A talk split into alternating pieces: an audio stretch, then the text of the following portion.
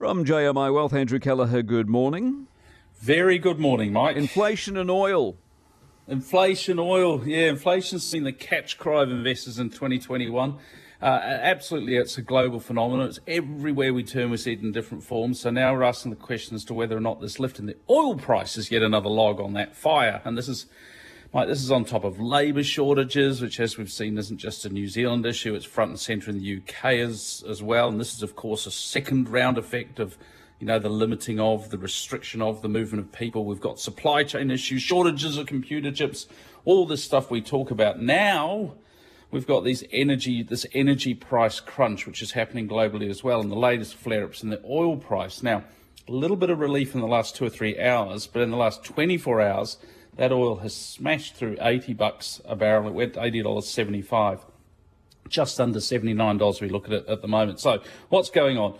Usual story, Mike, supply and demand, tight supply. And that's the first factor. Second factor, short-term demand is rising faster than even the most optimistic predictions. And in the mix, not helping the short-term price action. We've got the after effects of Hurricane Ida, which hit the south parts of the US, so that constrains, constrains the supply there.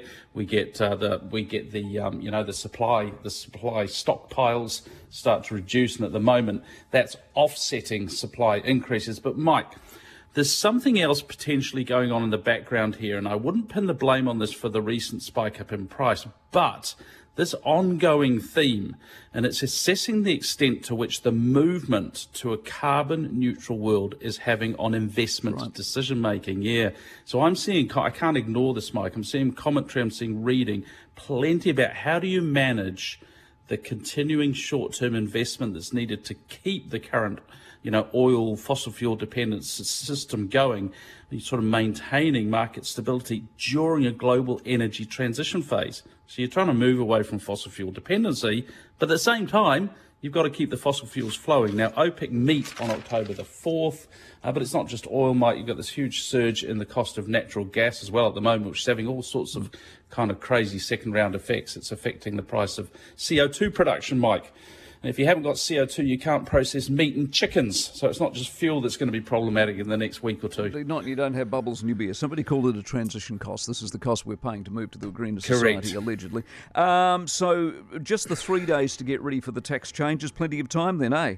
Uh, yeah, no. Um, so yesterday we got detail on the regulatory changes to the property market. Now these were originally announced in March. Yes, that's March, Mike. It's now almost October. Um, the, this, this, was uh, announced because there were real concerns over the rampant price growth in the residential property market. Uh, I would note that since March there doesn't appear to be much abatement in residential price movement, um, although I do think, as does the central bank, that headwinds for residential property are rising.